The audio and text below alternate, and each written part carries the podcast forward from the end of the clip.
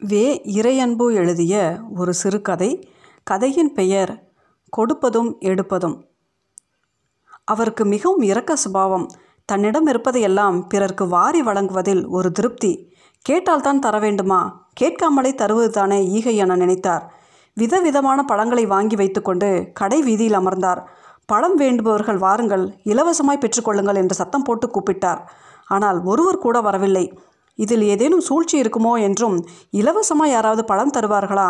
பழம் விற்கிற விலையில் என்றும் சுவை இருக்காதோ என்றும் விஷப்பழமோ என்றும் கூடி கூடி பேசி விலகிச் சென்றனர்.